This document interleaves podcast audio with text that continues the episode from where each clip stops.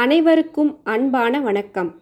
நீங்கள் கதை அலையில் கேட்டுக்கொண்டிருப்பது அமரர் கல்கி எழுதிய அலைவோசை படித்துக் கொண்டிருப்பவர் ஹேமலதா ஜெகநாத். அத்தியாயம் ஒன்பது மல்லிகை மாடம். ரயில் வண்டி ஆக்ராவை நெருங்கிக் கொண்டிருந்த போது சூர்யாவுக்கும் ராகவனுக்கும் விவகாரம் முற்றி அவர்களுடைய குரல் ரயிலின் சத்தத்தையும் மிஞ்சிக் கேட்டது. காங்கிரஸை வர வர மிதவாதம் பற்றி கொண்டு வருகிறது. மாகாணங்களில் காங்கிரஸ் மந்திரி சபைகள் ஏற்பட்டதினால் என்ன மாறுதலை கண்டோம்? ஒன்றும் இல்லை கவர்னர் முதல் கிராம முன்சீப் வரையில் முன்போலவே அதிகாரம் செலுத்தி வருகிறார்கள். போலீஸ் கழுபடியும் முன்போலவேதான் இருக்கிறது என்று சொன்னான் சூர்யா. அது மட்டுமா? ரயில் முன்போலவே ஓடிக்கொண்டிருக்கிறது. தபால்கள் முன்போலவே டெலிவரியாகிக் கொண்டிருக்கின்றன.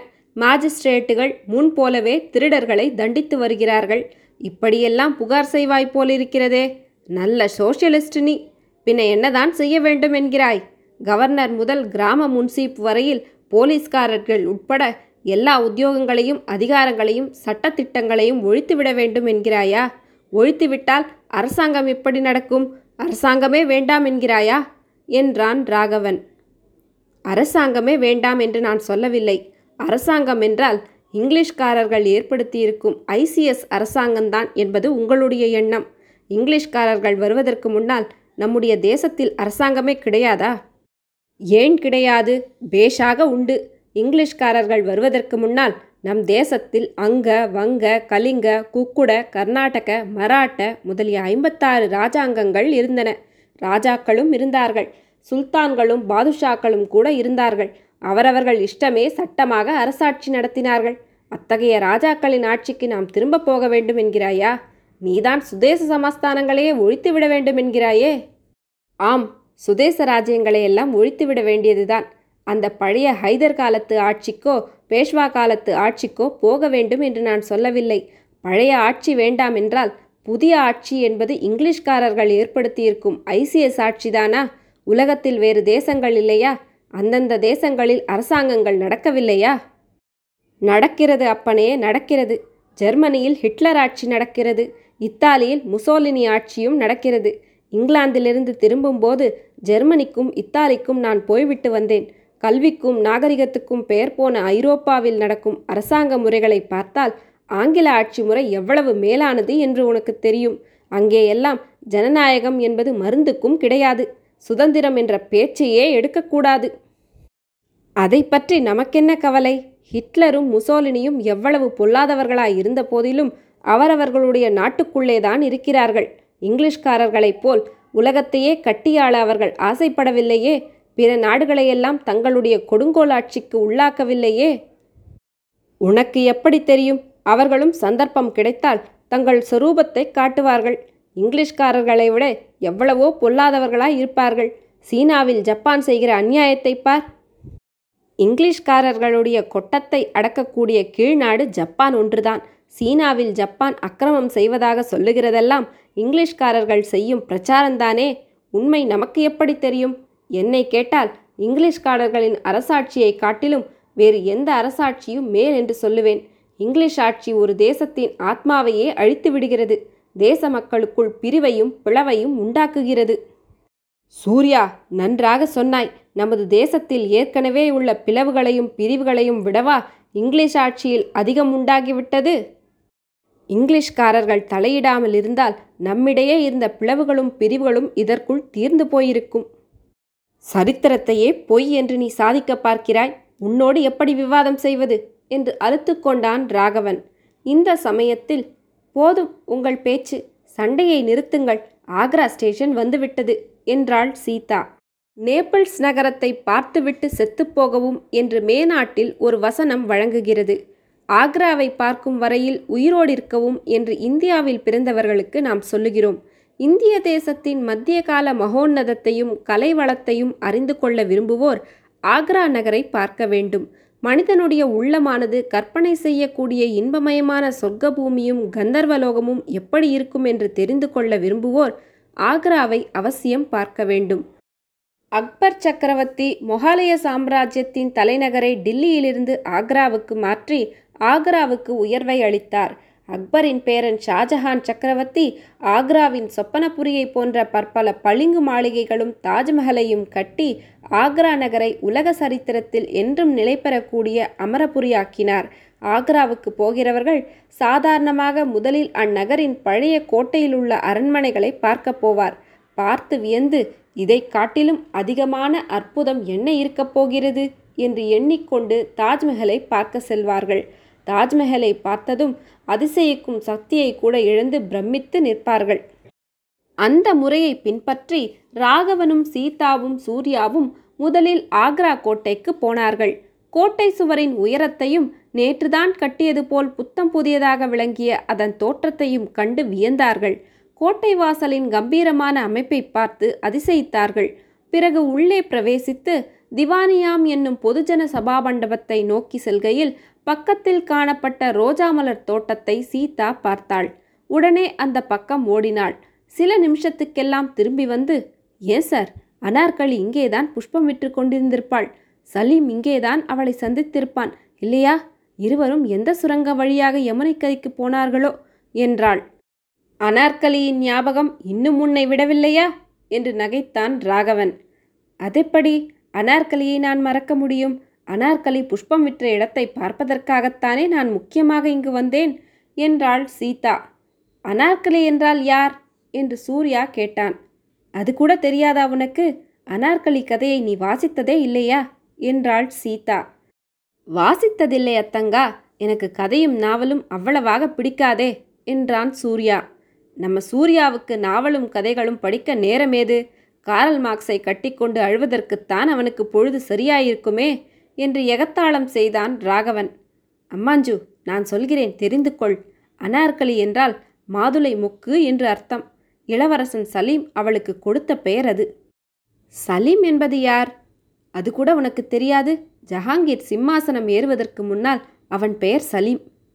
சீதாவை என்னவோ என்று நினைக்காதே சூர்யா. மொகாலயர் சரித்திரத்தில் அவள் பெரிய எக்ஸ்பர்ட் ஜதுநாத் சர்க்காருக்கும் வின்சென்ட் ஸ்மித்துக்கும் ஏதேனும் சந்தேகம் ஏற்பட்டால் சீதாவினிடம்தான் அவர்கள் கேட்க வருவது வழக்கம். இவர் எப்படித்தான் பரிகாசம் பண்ணுவார் அம்மாஞ்சி? நான் சொல்கிறதை கேட்டுக்கொள். ஜஹாங்கீர் சிறு பிள்ளையா இருக்கும்போது அவனை வளர்த்த தாய் ஒருத்தி இருந்தாள். அவளுக்கு ஒரு பெண் இருந்தாள்.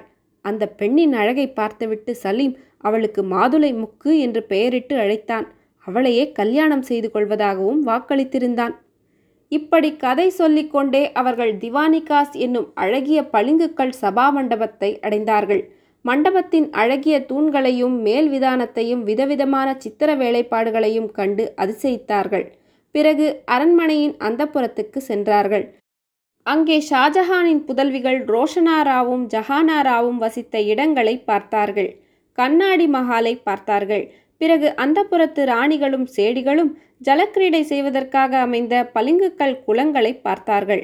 அந்த நாளில் ராணிகளின் தூபுரங்களோடும் சிலம்புகளோடும் போட்டியிட்டு கொண்டு சலசலவென்ற சத்தத்துடன் தெளிந்த நீர் ஓடிக்கொண்டிருந்த பளிங்குக்கல் ஓடைகளை பார்த்தார்கள். அடடா! இந்த அரண்மனை அந்தப்புறத்தில் ராணிகளும் ராஜகுமாரிகளும் வசித்து கொண்டிருந்த காலத்தில் எப்படி இருந்திருக்கும்? என்றாள் சீதா. எப்படி இருந்திருக்கும்? இங்கே வசித்தவர்களுக்கு நரகமாக இருந்திருக்கும் சிறைச்சாலையாக இருந்திருக்கும். கூண்டில் அடைக்கப்பட்ட கிளிக்கு தான் வசிக்கும் கூண்டை பார்த்தால் என்ன தோன்றும்? தங்கத்தினால் செய்து ரத்தினங்கள் இழைத்த கூண்டாயிருந்தாலும் கிளிக்கு அதன் கூண்டு சிறைச்சாலைதானே? என்றான் சூர்யா. பலே சூர்யா அத்தங்காளுக்கு சரியான அம்மாஞ்சி நீதான். என்றான் ராகவன். நீங்கள் இரண்டு பேருமாய் சேர்ந்து கொண்டு எனக்கு அசட்டு பட்டம் கட்ட பார்க்கிறீர்கள் இந்த மாதிரி சலவைக்கல் அரண்மனையை சிறைச்சாலை என்று சொன்னால் அது உண்மையாகிவிடுமா? இந்த மாதிரி ஒரு சிறைச்சாலை கட்டி அதில் இருக்கச் சொன்னால் யார்தான் இருக்க மாட்டேன் என்பார்கள். என்னை இருக்கும்படி சொன்னால் இருந்து விடுவேன் என்றாள் சீதா. சீதா இந்த அரண்மனைகளை பார்த்து அவ்வளவு மயங்கி விடாதே இவற்றை கட்டிய பாதுஷாக்களும் ராஜாக்களும் இருந்த காலத்தில் இந்த நாட்டில் எந்த ஸ்திரீயும் பத்திரமாய் இருக்க முடியவில்லை. அரசனுடைய கண் பார்வைக்கு எந்த பெண்ணாவது ஆளாகிவிட்டால் ஒன்று அவள் உயிரை இழக்க வேண்டும் அல்லதை கற்பை இழக்க வேண்டும் என்ற நிலைமையாய் இருந்தது. ஏதோ கடவுள் அருளால் இங்கிலீஷ் அரசாங்கம் இந்திய தேசத்திற்கு வந்தது என்றான் ராகவன். அதை நான் ஒப்புக்கொள்ளவே மாட்டேன். இங்கிலீஷ் ஆட்சி வந்ததினால் என்ன ஆகிவிட்டது? இன்றைக்கும் இங்கிலீஷ் மேலதிகாரத்திற்கு உட்பட்ட சுதேச சமஸ்தானங்களில் மகாராஜாக்கள் என்னவெல்லாம் அக்கிரமம் பண்ணுகிறார்கள்? உங்கள் சண்டையை மறுபடியும் ஆரம்பித்து விடாதீர்கள். நீங்கள் சொல்லுவது ஒன்றும் சரியில்லை. நானும் கொஞ்சம் சரித்திரம் படித்து தெரிந்து கொண்டிருக்கிறேன். சிவாஜி மகாராஜாவின் முன்னால் முஸ்லிம் ஜாகிர்தாரின் பெண்ணை கொண்டு போய் நிறுத்தியதும் என்ன சொன்னார்? அம்மணி என்னுடைய தாயார் உன்னைப் போல் அழகாயிருந்தால் நானும் எத்தனையோ அழகாயிருந்திருப்பேனே என்று சொல்லிவிட்டு அந்த பெண்ணை சகல மரியாதைகளுடன் தகப்பனாரிடம் சேர்ப்பித்து விடவில்லையா? இந்த அரண்மனையை கட்டிய ஷாஜஹானையே பாருங்கள். மும்தாஜ் பேகத்தை கல்யாணம் செய்து கொண்ட பிறகு இன்னொரு ஸ்திரீயை அவன் கண்ணெடுத்து பார்த்தானா? மும்தாஜ் செத்த பிறகு கூட அவளை ஷாஜஹான் மறக்கவில்லையே. அவளுக்காக எத்தனை கோடி ரூபாய் செலவு செய்து தாஜ்மஹலை கட்டினான். அதோ பாருங்கள் என்றாள் சீதா. அப்போது அவர்கள் மல்லிகை மாடம் என்று பெயர் பெற்ற அரண்மனை பகுதியின் மேல் தாழ்வாரத்தின் வழியாக போய்க் கொண்டிருந்தார்கள். அங்கிருந்து பார்த்தால் யமுனை நதிக்கு அக்கறையில் தாஜ்மஹலின் அற்புத தோற்றம் காணப்படும். மூன்று பேருமே சிறிது நேரம் வரையில் அந்த காட்சிக்கு தங்கள் உள்ளத்தை பறிகொடுத்தவர்களாய் பார்த்து கொண்டே நின்றார்கள். பிறகு சீதா நீங்கள் இரண்டு பேருமாக சேர்ந்து என்னை பைத்தியமாக்க பார்க்கிறீர்களே! ஷாஜஹான் சக்கரவர்த்தி எப்பேற்பட்டவன் என்று தாஜ்மஹலை பார்த்தால் தெரியவில்லையா? எவ்வளவு சிரமம் எடுத்து எவ்வளவு பிரயத்னம் பண்ணி எவ்வளவு செலவு செய்து தாஜ்மஹலை ஷாஜஹான் கட்டியிருக்க வேண்டும்? மும்தாஜிடம் அவருக்கு எவ்வளவு ஆசை எவ்வளவு காதல் இருந்திருக்க வேண்டும்? தாஜ்மஹலை கட்டியது மட்டுமா? கட்டிய பிறகும் ஆயுள் முடியும் வரையில் தினம் தினம் தாஜ்மஹலை பார்த்து கொண்டே இருந்து கடைசியில் செத்துப்போனானாம் அவன் தாஜ்மஹலை பார்த்து கொண்டே இருந்தது இந்த மல்லிகை மாடத்திலிருந்துதான் போலிருக்கிறது. ஆமாம் சீதா உன்னுடைய ஊகம் உண்மைதான். இந்த இடத்தில் இருந்தபடியேதான் ஷாஜஹான் தாஜ்மஹலை பார்த்து கொண்டே செத்துப்போனான் என்றான் ராகவன். ஏன் தெரியுமா அத்தங்கா? நான் படித்த சரித்திரத்தை சொல்லுகிறேன். ஷாஜஹான் அரசாங்க பொக்கிஷத்தை இப்படியெல்லாம் வீண் விரயம் செய்தது அவனுடைய மகன் அவுரங்கசீபுக்கு பிடிக்கவில்லையாம். தகப்பனாரை சிறைப்படுத்தி இந்த கோட்டையிலே அடைத்து வைத்து நீங்கள் உங்களுடைய அருமை மனைவியின் ஞாபகமாக கட்டிய கட்டிடத்தை சதா சர்வ காலமும் பார்த்து கொண்டே இருங்கள் என்று சொல்லிவிட்டானாம். ஷாஜஹான் இங்கேயே இருந்து தாஜ்மஹலை பார்த்து பார்த்து பெருமூச்சு விட்டுக்கொண்டே இருந்தானாம் என்றான் சூர்யா. ஷாஜஹானுக்கு சரியான தண்டனைதான். நான் அவுரங்கசீபா இருந்தாலும் அப்படித்தான் செய்திருப்பேன் என்றான் ராகவன். அப்படியெல்லாம் சொல்லாதீர்கள். இப்பேற்பட்ட அற்புதமான காட்சிகளை பார்த்துவிட்டு இந்த மாதிரி பேசுகிறீர்களே உங்களுக்கெல்லாம் கண் எங்கே போயிற்று? என்றாள் சீதா. உண்மையில் அந்த சமயம் ராகவன் சூர்யா இருவருடைய கண்களும் தூரத்தில் தெரிந்த தாஜ்மஹாலையோ அல்லது பக்கத்தில் இருந்த அற்புதமான பளிங்குகள் சித்திரங்களையோ பார்க்கவில்லை.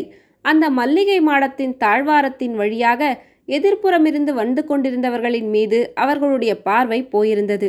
மூன்று பேர் வந்து கொண்டிருந்தார்கள். இருவர் ஸ்திரீகள் ஒருவர் ஆடவர்.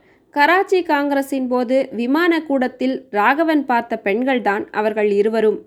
ஒருத்தி தாரிணி இன்னொருத்தி அவளுடைய சிநேகிதி. ராகவன் செயலற்று நின்றான். தாரிணியின் முகத்திலிருந்து அவனுடைய கண்கள் அப்பால் இப்பால் நகரவில்லை. வேறு யாரையும் எதையும் அவனால் பார்க்க முடியவில்லை. எங்கே இருக்கிறோம்? யாருடன் வந்திருக்கிறோம்? என்பதையெல்லாம் அவனுடைய உள்ளம் மறந்துவிட்டது. எதிரில் தாரிணி வருகிறாள் என்கிற ஒரு நினைவுதான் அவளுடைய மனதில் நிலை பெற்றிருந்தது ஒன்பதாம் அத்தியாயம் முடிவுற்றது. நன்றி.